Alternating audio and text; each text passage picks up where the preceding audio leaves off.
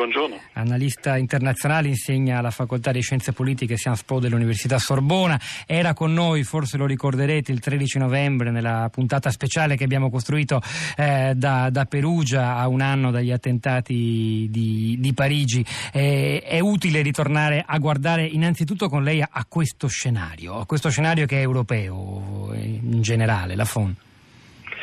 Sì, importante perché comunque la, la gestione della, la migra, dell'immigrazione continuerà a essere sull'agenda europea per molto tempo.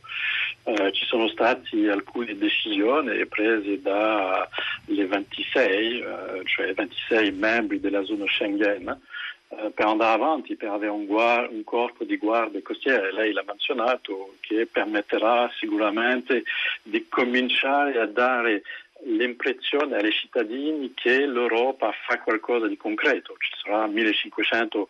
eh, persone capaci di eh, aiutare i paesi che sono più esposti ai problemi di migrazione come l'Italia e la Grecia in primo luogo. Dunque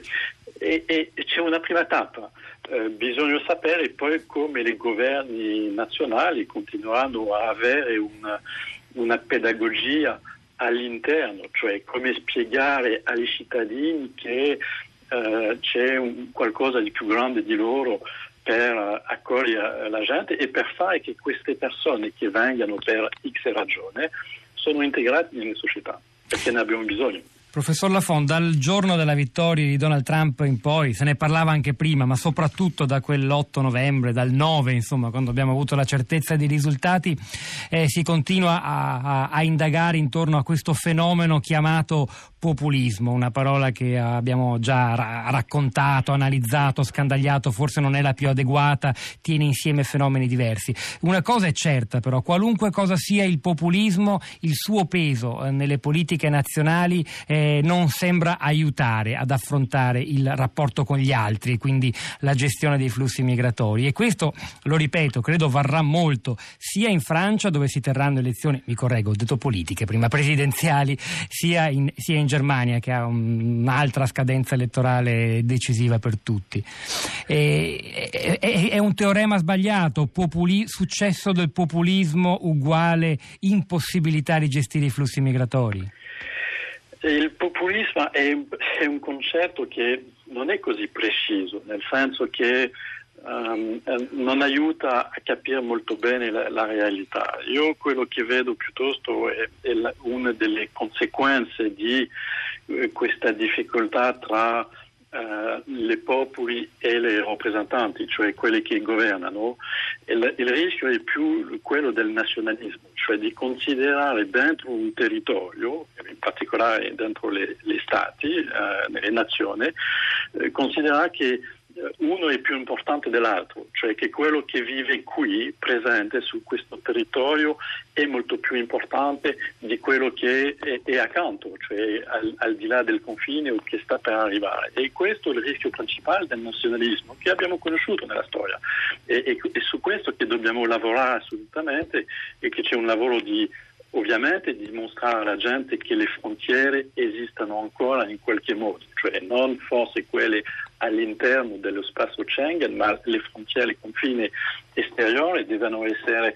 forse più controllate, più eh, gestite di maniera eh, sicura con il, questo corpo di, di guardia costiera e, e di, di, confine. Ma poi c'è anche eh, l'ispirazione di dire che dobbiamo avere delle regole comuni a livello dell'Europa, quello che non c'è ancora, c'è ancora abbastanza diversità. È proprio quello che sembra allontanarsi come un miraggio, se la linea politica che va per la maggiore è quella che appunto raccogliamo sotto la parola populismo. François Lafont, la mia ultima domanda non può che andare alla grande novità politica eh, del suo paese, cioè la, la, conferma che sarà François Fillon a rappresentare il centrodestra francese nelle elezioni presidenziali. E questo che cosa significa anche per quanto riguarda la questione migranti che stiamo cercando di, di affrontare stamani?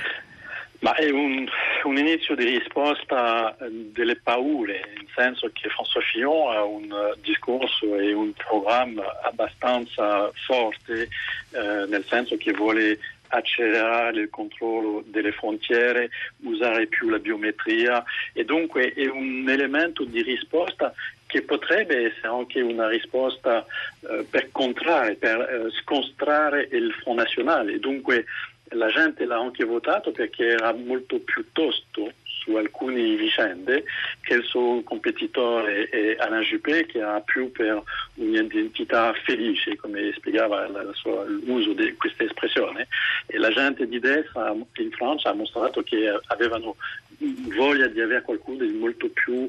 preciso, duro, eventualmente anche più chiuso. E questo vedremo come funziona se è capace di captare l'elettorato del Front National e di vedere il centro e il centro-sinistra quello che hanno da, offrire, da offrire ai cittadini. Sento una risposta che chiede una domanda secca, brevissima. François Fillon a questo punto è davvero il candidato con più probabilità di arrivare all'Eliseo l'anno prossimo perché in un eventuale ballottaggio contro Marine Le Pen avrebbe dalla sua tutti i voti anche del, dell'elettorato di centrosinistra? Eh, in gran parte sì, cioè l'ultimo sondaggio di due giorni fa diceva che François Fillon di fronte a Le Pen vinceva più di 55-60% contro la Le Pen, ma vediamo perché c'è ancora molto tempo della campagna e può succedere molto.